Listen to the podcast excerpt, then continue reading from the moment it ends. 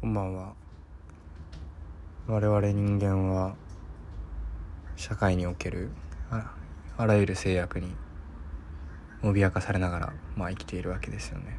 殺人を犯してはいけない、盗みを働いてはいけないとか、そういう法律上の規制だけではなくて、例えば道徳上嘘をついてはいけない、友達を裏切ってはいけないとか、マナー、日本だったらエスカレーターでは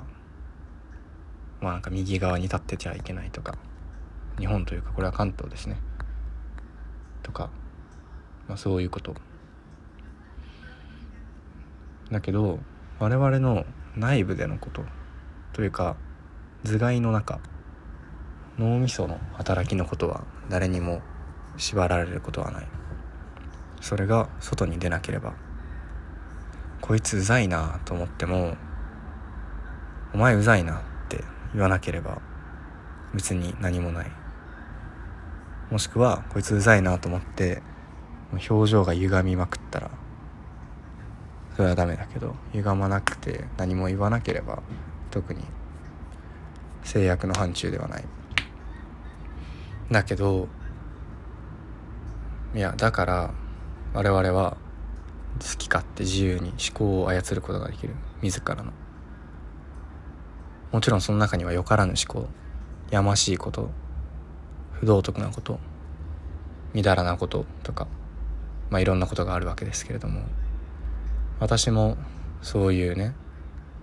みだらな思考、不純な思考、反社会的な思考みたいなものを抱く時が当然あるわけですよ。でそれを考えるのが特に、まあなんでかわからないけど、電車に乗っている時とか駅にいる時、周りに人が多い時によく考えるのが、今この近くに自分の思考を読み取ることのできる能力を持った人がいたらすこぶるまずいなと、まずいなというか、まあ嫌だなと思うんですよね。まあ、大体において別によからぬことを考えてなくたって自分の思考を覗かれるのってもう究極のプライバシー侵害みたいですごく嫌ですよね。だってなんか、あー雲でっかいなー、あーでかいなーって思ってるのを勝手に覗かれるだけですごく嫌じゃないですか、なんとなくね。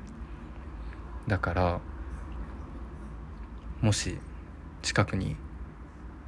思考を読むことのできる能力者、これはテレパス、テレパス使い、まあいいや、がいたとしたら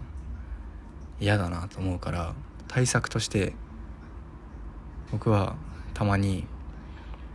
おいバレてるぞ、お前が俺の心を読んでることなんて分かってんだからなとこう心でつぶやくわけですよ。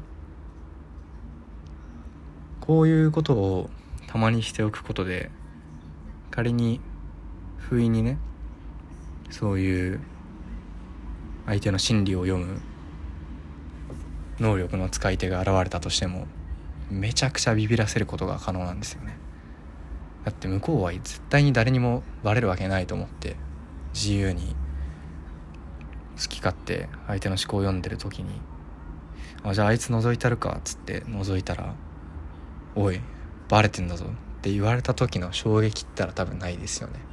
もうめちゃくちゃビビると思うんですよ。なんならもう ピーティーエスディー になっちゃうかもしれないですね、トラウマに。っていうのを期待して、私は